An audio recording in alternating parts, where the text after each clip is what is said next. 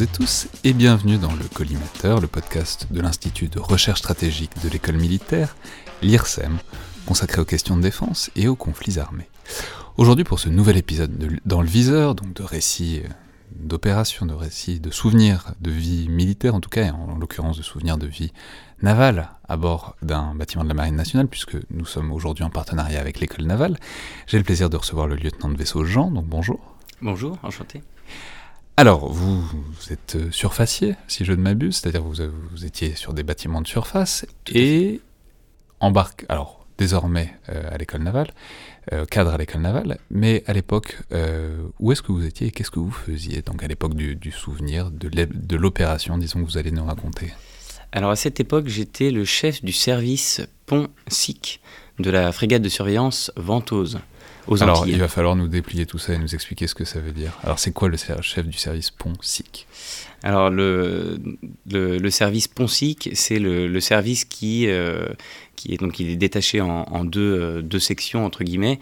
Le service pont, c'est celui qui s'occupe de faire naviguer le bateau. Donc on a tous les navigateurs, timoniers euh, dans, dans, ce service-là, les, les manœuvriers qui, qui manipulent les haussières quand on, quand on accoste. Euh, voilà. Et puis le service SIC, c'est celui qui s'occupe des télécommunications. Voilà. Et sur ces bâtiments de, deuxième rang, euh, le service euh, n'est pas divisé, donc on a le service pont et le service SIC en, même temps. Vous, vous vous occupez à la fois de conduire le bateau et de savoir où il doit aller en faisant communication avec la Terre. Exactement. D'accord. Et alors c'était c'était quand? C'était en, en 2015, c'est ça? C'était en 2015, tout à fait. Alors c'était où? Alors les, frégates, euh, donc Ventose, etc. Souvent, toutes ces frégates avec des noms de, vents révolutionnaires ont généralement des, zones d'opération très exotiques et où il fait beau. Euh, c'est des frégates où, beaucoup de gens veulent embarquer parce que souvent ce sont des destinations un peu ensoleillées. Alors vous, où est-ce que vous étiez à cette époque-là? Alors j'étais en Martinique, donc à Fort-de-France. Euh, voilà, donc la, frégate de surveillance Ventose opère dans la zone des Caraïbes. voilà, donc le, le port base du Ventose, c'est Fort-de-France. Et alors, qu'est-ce que vous faites dans les, dans les Caraïbes? Qu'est-ce que vous y... Donc, c'est une frégate de surveillance. Qu'est-ce qu'elle y surveille exactement? Alors, elles, ont plusieurs missions, mais une des missions principales du, du Ventose, c'est effectivement de, de, de, lutter contre le narcotrafic, donc contre le trafic euh, illicite qui est très présent euh, en mer des Caraïbes. Voilà, donc on, Alors, le narcotrafic, il vient d'où et il va où? Et il transporte quoi d'ailleurs Alors, globalement, euh, il part de Colombie ou du Venezuela, et puis après, il se déploie un petit peu dans toutes les Antilles. Euh, il fait des petits stops sur, les, sur, les, sur certaines îles, et puis après, il est redéployé euh, soit en Amérique euh, du Nord, soit en Europe, soit aussi au large de l'Afrique. Ah, c'est-à-dire ils font pas les trajets directement jusqu'au point d'arrivée, c'est les Antilles, c'est la plaque de redistribution de tout le brut qui arrive là, c'est ça? Tout à fait. Alors pas toujours, hein. parfois il y a des trajets directs, mais souvent pour effectivement faire des, des, des étapes euh, les, narcotrafiquants utilisent des, vecteurs qui sont très rapides, qu'on appelle des go-fast, qui permettent de transporter. Alors dans cette zone, c'est surtout de la cocaïne, euh, mais aussi du cannabis. Euh, voilà, pour le, transporter de l'Amérique du Sud vers, vers ces petites îles, et puis après qui est redistribué dans des, dans des voiliers ou dans des petits caboteurs, ou parfois dans des, dans des plus gros bateaux. mais alors, j'allais dire, le Go Fast, c'est, j'imagine que c'est pas un, voilier de Coupe de l'Amérique, c'est que c'est, des vedettes, c'est des vedettes très puissantes, c'est ça? Oui, c'est des, petites embarcations qui ont souvent 400, voire plus chevaux derrière, derrière elles, qui sont aménagées de telle façon à ce qu'ils font un trajet très rapide pour aller d'une île à l'autre. Donc, et l'idée, c'est que les gens qui surveillent comme vous puissent pas les rattraper, c'est ça? C'est ça, exactement.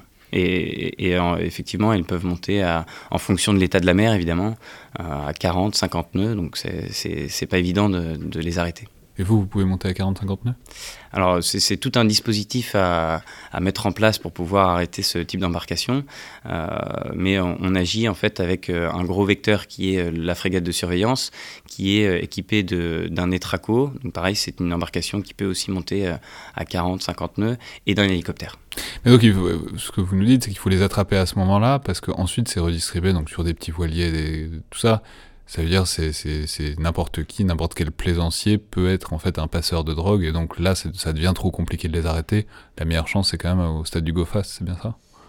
Tout à fait. Après, il y a, ce qui nous aide surtout, c'est le, le renseignement. C'est-à-dire quand on va avoir beaucoup d'aide, donc nous, ça c'est euh, un petit peu plus en amont, euh, le contrôleur opérationnel qui va travailler avec des agences euh, internationales souvent, ou voire nationales, pour avoir du renseignement sur les départs des narcotrafiquants. Donc parfois on a du renseignement sur des voiliers ou sur des, petits caboteurs, mais assez souvent dans cette région avec des départs de go fast. donc on a des gens qui sont un petit peu partout et qui regardent l'activité sur les plages, sur la préparation des bateaux, des choses comme ça. D'accord, et donc là, donc en ce jour de 2015, euh, c'était quoi? C'était un GoFast? Alors, sur cette semaine, plus exactement, j'ai eu la chance, euh, pendant cette opération, euh, le, commandant adjoint opération, donc, qui est un adjoint du commandant sur la, sur la frégate, était absent pendant un mois. Euh, et, mon commandant m'a fait confiance pour prendre ce rôle-là. Donc j'étais plus chef du service SIC.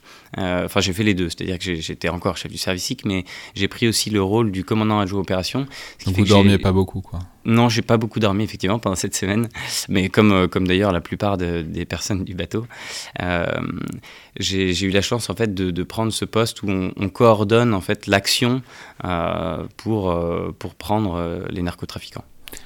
Et alors, une semaine? Qu'est-ce qui, qu'est-ce qui a rempli la semaine? Ça a commencé comment? Alors, le, pour, le, pour le narcotrafic, il y a parfois des grands moments d'attente. Mais alors, cette semaine-là, donc on a, on a commencé par un, du renseignement, justement, qui nous disait qu'il allait avoir un rendez-vous entre un, ce qu'on appelle un bateau-mère et un bateau-fille. Donc, souvent, le bateau-mère, c'est un bateau un peu plus un peu plus gros, euh, un petit bateau de pêcheur, hein, quelque chose comme ça. Et puis, euh, et puis le bateau fille, c'est le, le, Go Fast. Donc vous avez un petit pêcheur qui se promène, et puis le, le Go Fast, il va venir d'une île, il va venir chercher sa cargaison, hop, il transporte la cargaison, et après il repart sur son île. Voilà, et on avait un renseignement pour avoir un rendez-vous un peu au large des îles à 22h le soir. Voilà, donc ça a commencé comme ça. Le, bateau mère, euh, vous, ne savez pas lequel il est, mais vous savez qu'il sera là, et il y, a le GoFast qui va faire les allers-retours et qui va débarquer la, la marchandise. Oui, c'est ça. Euh, le, sachant que effectivement les renseignements ils peuvent être très divers. Parfois on sait juste qu'il va y avoir un, rendez-vous dans une zone qui est très large. Parfois on va avoir un rendez-vous avec un point GPS, donc c'est beaucoup plus facile parce qu'on sait on sait où c'est.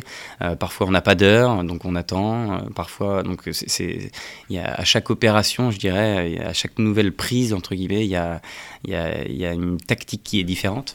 Alors là c'était plutôt vague ou plutôt précis Là c'était c'était assez précis. On n'avait pas de point GPS, mais on avait une zone qui était quand même euh, assez précise euh, et, euh, et, un horaire, donc c'était parfait. Voilà, c'était normalement assez simple. Donc, voilà. tapant, vous, tentez le pied. Ben, non, mais justement, vous faites. Donc j'imagine bien que si vous avez un point GPS ou une zone, vous n'allez pas vous mettre en plein milieu, parce que probablement qu'ils vont se douter de quelque chose. Exactement, euh, on, se place un, peu plus loin et puis on fait ce qu'on appelle des surveillances maritimes, donc euh, avec les alliés de la zone, soit, soit avec des avions français ou américains ou des, avions de nos, partenaires, nos alliés, euh, on fait des, des, surveillances maritimes et puis on regarde les petits pêcheurs qui pourraient arriver, les, les go fast. Voilà.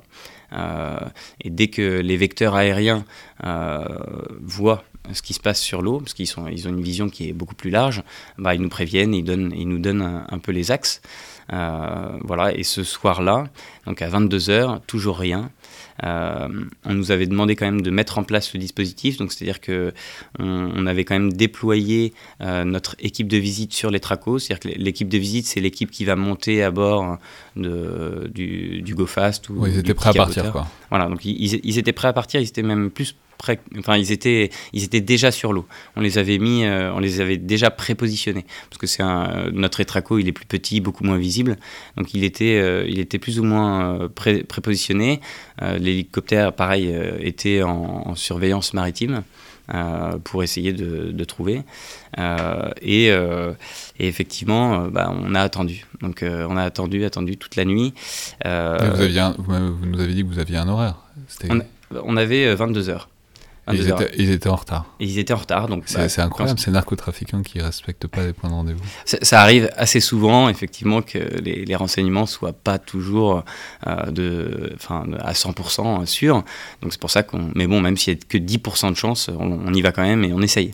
Mais alors, ils, euh, ils sont pas là Il est 22h, 23h, enfin même euh, le lendemain, quoi. Vous attendez combien de temps? Ben, Là, on a attendu 4 heures. Donc euh, notre équipe de visite est restée 4 heures à l'eau, donc avec un état de mer qui n'était pas euh, forcément, enfin la mer n'était pas plate, on avait mer 3, donc euh, mer 3 4, donc ça commence un petit peu à bouger quand même pour un étraco. 4 heures, 4 heures de nuit dans l'eau, bon, ça, commence un petit peu à tirer sur les équipes. et du coup à, à 2 heures du matin, on a fait replier le dispositif.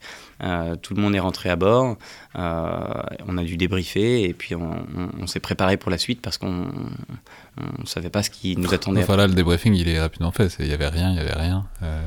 Oui, tout à fait. Tout à fait. Le, débriefing était rapide, mais, mais en fait, à ce moment-là de la nuit, on savait que ça allait sans doute recommencer le lendemain. Donc on se posait la question de savoir, ok, à quel moment on se remet en place, etc. C'est vous qui décidez ça?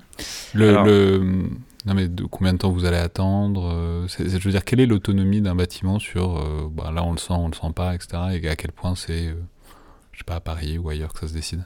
Alors, non, le, le commandant adjoint opération, donc le rôle que je tenais à ce moment-là, établit une tactique avec tous les acteurs, donc avec le chef de l'équipe de visite, avec le pilote de l'hélicoptère et surtout avec le commandant. Donc euh, tout le monde se met autour d'une table et puis on peut euh, euh, voir un petit peu la tactique et après on la propose à notre contrôleur opérationnel qui est à Fort-de-France. Voilà. Donc après on peut nous imposer certaines choses, mais souvent la tactique, je dirais, de terrain, c'est un peu nous qui, la, qui réfléchissons et qui proposons. donc là il était établi que vous pouviez rester plusieurs jours d'affilée sur la zone jusqu'à jusqu'à ce que ça se passe quoi. Tout à fait. Et en fait, assez rapidement, on a eu d'autres renseignements. Euh, et en fait, c'était peut-être pas 22 heures, mais plutôt 10 heures du matin. Et en fait, euh, donc, très rapidement, à 3-4 heures effectivement du matin, on, euh, on, est, on a embrayé sur la, sur la solution de 10 heures du matin. Donc, on, on a redéployé le dispositif pour 10 heures du matin. Oui, ça laisse pas beaucoup de laps de temps entre les deux. Et c'était là à 10 heures du matin? Et, et c'était le bateau mère qui était là. Euh, pardon, non, je me trompe, le bateau-fille. C'est-à-dire qu'à 10h du matin, euh, l'hélicoptère qui était en vol en surveillance maritime voit effectivement un vecteur très rapide arriver sur le point de rendez-vous, euh, qui était assez précis, donc on, savait qu'il se dirigeait vers le, point de rendez-vous. En même temps, vous pouvez pas les arrêter, enfin vous pouvez, mais ils vont vous dire on fait juste un tour en bateau. Tout à fait. Tout à fait. Donc là, on a un très beau bateau qu'on veut sortir dans ces très conditions, loin. Dans ces conditions, on reste assez loin. Hein. L'hélicoptère est, est, invisible pour le vecteur, donc ils savent, ils, savent pas qu'on est là à ce moment-là. Hein. Non, mais bon, si vous savez que c'est un bateau de GoFast, il y a quand même la tentation de ne pas repartir bredouille, quoi. Tout à fait, et, et ça a bien été la, la, problématique du moment, et ça c'est euh, la fameuse tactique dont on discute avec le commandant, parce que bah, il faut savoir, euh, euh, enfin, qu'est-ce qu'on fait? Est-ce qu'on va dessus? Est-ce qu'on va arraisonner les, voir s'il y a de la drogue dedans euh, ou est-ce qu'on attend parce qu'il n'y a pas le bateau mer? Donc on, se dit qu'il n'y a pas eu de rendez-vous, donc ça va, ça va pas matcher. Et du coup, euh, après pas mal de, petites discussions, le, dispositif redéployé, l'accord évidemment du contrôleur opérationnel, euh, on a préféré attendre. Et du coup, on n'est on, pas intervenu. effectivement, il n'y avait pas de, pas de matomère, donc on s'est dit qu'il n'y avait pas dû avoir de rendez-vous. Et donc, on a attendu encore la suite et très... Vous avez entendu, c'était quoi vous, vous vous donnez combien de temps? Genre s'ils sont pas là demain, on s'en va, c'est bon, c'est fini. c'est quoi l'échelle le, tempo? Vous êtes disposé à attendre combien de temps? Bah, Tant, tant qu'on n'a pas de prise euh, en tant que telle, on continue l'opération. Voilà, donc euh, le bateau fille est reparti. Donc on a, on a, on a décidé avec notre contrôleur, opérationnel d'attendre. Euh, et euh, un petit peu après, parce qu'il y a les renseignements qui fonctionnent pendant, pendant ce temps-là, on a eu un nouveau rendez-vous, mais cette fois à l'aube, donc le, le lendemain. Voilà, donc pendant ce temps-là, effectivement, les, les équipes euh, sont euh, beaucoup sollicités, euh, soit pour la réflexion, soit pour la préparation, etc. Et, et le fameux rendez-vous a eu lieu effectivement à l'aube. et donc là, à l'aube, donc c'est, on se prépare, on se met en place vers 2 heures du matin, donc il fait nuit. Et c'est, là que la... mais vous vous préparez, enfin, vous, vous aviez déjà eu deux rendez-vous avortés. C'est-à-dire, est-ce que, pas c'est un peu émoussé, mais est-ce que parce qu'il y a un peu de lassitude qui, qui arrive? C'est-à-dire, est-ce que vous vous dites c'est difficile de rester, euh, de rester aussi, aussi vif la troisième fois que la première quoi? Alors ça, c'est sûr que c'est difficile parce que effectivement les équipes, notamment l'équipe de visite qui, qui va sur l'eau et qui est beaucoup plus éprouvée, euh, enfin qui est très éprouvée, bah, il faut effectivement leur donner la motivation, euh, le courage pour, euh, pour recommencer malgré le fait que bah, y a cette lassitude qui peut s'installer ou ce doute qui peut s'installer. Et, c'est là que bah, le, le, rôle du commandant, du commandant adjoint opération, et puis de la, motivation de nos marins entre en jeu, la persévérance, et, et, bien sûr qu'ils sont motivés pour, pour, pour y retourner une troisième fois, même s'il euh, n'y a pas de chance. Et, euh, Donc la troisième fois. Et la troisième fois était la bonne, évidemment. Donc, et vous voyez arriver quoi en premier le, le, gros bateau rapide ou le petit bateau lent? Enfin, ou le, le, le bateau, mer. En général, étant donné qu'il est lent, effectivement, on, on le voit arriver euh, euh, de plus loin parce qu'il met, il met plus de temps à arriver. Donc on, le voit arriver de, plus loin, effectivement, euh, assez rapidement. On travaillait aussi en, coordination avec un bâtiment de la Royal Navy à ce moment-là qui avait vu le vecteur lent arriver pendant l'après-midi. Donc on commençait à avoir une bonne, une bonne certitude que l'action allait se passer. Et donc on a, on a déployé le dispositif voilà, aux, environs de 2 heures du matin. Euh, et c'est là que l'action rentre vraiment en jeu. Euh, tout s'accélère, ça, peut aller très très vite. Euh, parce que bah, la grosse difficulté dans, dans ces moments-là, c'est au moment où il se passe la cargaison. Donc, euh, le, c'était à l'aube, donc ça a dû se passer vers 3 ou 4 heures du matin, euh, un peu après 5 heures plutôt. Euh, et, le bateau, le vecteur rapide s'en va très rapidement vers, le, vers les côtes. donc là, vous ne les interceptez pas au moment où ça se passe? Non, on n'intercepte pas, on n'a pas intercepté à ce moment-là, parce que ça avait été décidé comme ça par notre contrôleur opérationnel, euh, parce que le, bâtiment de la Royal Navy allait intercepter euh, le bateau mère et nous interceptions le, bateau fils. Ah ouais, donc euh, vous, aviez la, vous aviez le bateau qui va vite et qui est dangereux. Exactement, mais c'est plus intéressant. Ouais, ouais. enfin, c'est plus difficile, mais c'est ouais, bah plus oui. intéressant. Mais alors, du coup, comment vous faites? Et donc, c'est à ce moment-là qu'il faut bien coordonner nos moyens parce que l'étraco qui, qui, va, qui va effectivement presque aussi vite doit se positionner au même moment où l'hélicoptère apparaît. Parce qu'à partir du moment où l'hélicoptère, qui doit faire une manœuvre assez compliquée pour, pour venir intercepter le, le GoFast, euh, voire faire des tirs de semonce si, si le GoFast ne s'arrête pas, euh, c'est là que c'est assez compliqué parce que le, le vrai risque, c'est que les trafiquants jettent les ballots à la mer le et qu'ils soient lestés. la manière de les intercepter, c'est l'hélico. C'est l'hélico qui les arrête, c'est l'hélico qui fait le truc. Et ensuite, l'équipe de visite vient pour prendre le relais, c'est ça? C'est ça. Et en fait, c'est toute une. Je ne veux pas trop rentrer dans les détails parce que euh, voilà, c'est pour rester assez discret. Pour tous, mais les, pour, tous les narcotrafiquants qui. Voilà. mais euh, effectivement, il faut que l'action soit très coordonnée pour que, au moment où l'hélicoptère, avec son tireur d'élite, euh, est visible du vecteur, euh, l'embarcation arrive dans les 30 secondes euh, derrière pour monter à bord. Ce qui fait qu'effectivement, il faut être euh, suffisamment coordonné pour que les tracos ne soient pas visibles. voilà, il y, y, a toute une petite technique à appréhender pour que, pour que ça se passe bien. Voilà, parce que le vrai danger, c'est que les narcotrafiquants jettent les, les, les ballots de drogue à l'eau, qu'ils soient lestés et qu'on perde la drogue. Et là, vous n'avez plus que deux touristes sur un très beau bateau, rien d'autre, euh, rien d'autre, enfin pas de raison de les, de, Exactement. les si, interpeller. Quoi. Si, les ballots sont, sont dans l'eau et lestés, on peut rien, on peut, on peut rien faire. On a, la, la, preuve n'est pas là, donc euh, juridiquement, on ne peut pas les intercepter. Alors, ça a marché? Ça a marché. Euh, ça a bien marché les, les, ballots, oui, ça a bien marché. On, a, on, a, euh, on a intercepté 200 kilos de cocaïne euh, sur, ce, sur ce GoFast. je sais pas, c'est beaucoup Alors, c'est pas mal, 200 kilos de cocaïne. Hein. Il y a... Oui, pour une soirée, c'est beaucoup, mais pour, pour, pour, à, l'échelle d'une prise. À l'échelle d'une prise, c'est un, une plutôt belle prise, euh, sachant que bon, la, production de, de, cocaïne dans la zone, euh, je crois qu'à l'heure actuelle, c'est quelque chose comme 140 tonnes, donc ça représente pas grand-chose, évidemment, euh, mais tout ce qui est pris ne, ne, va pas être après euh, redéployés dans, dans, les autres pays.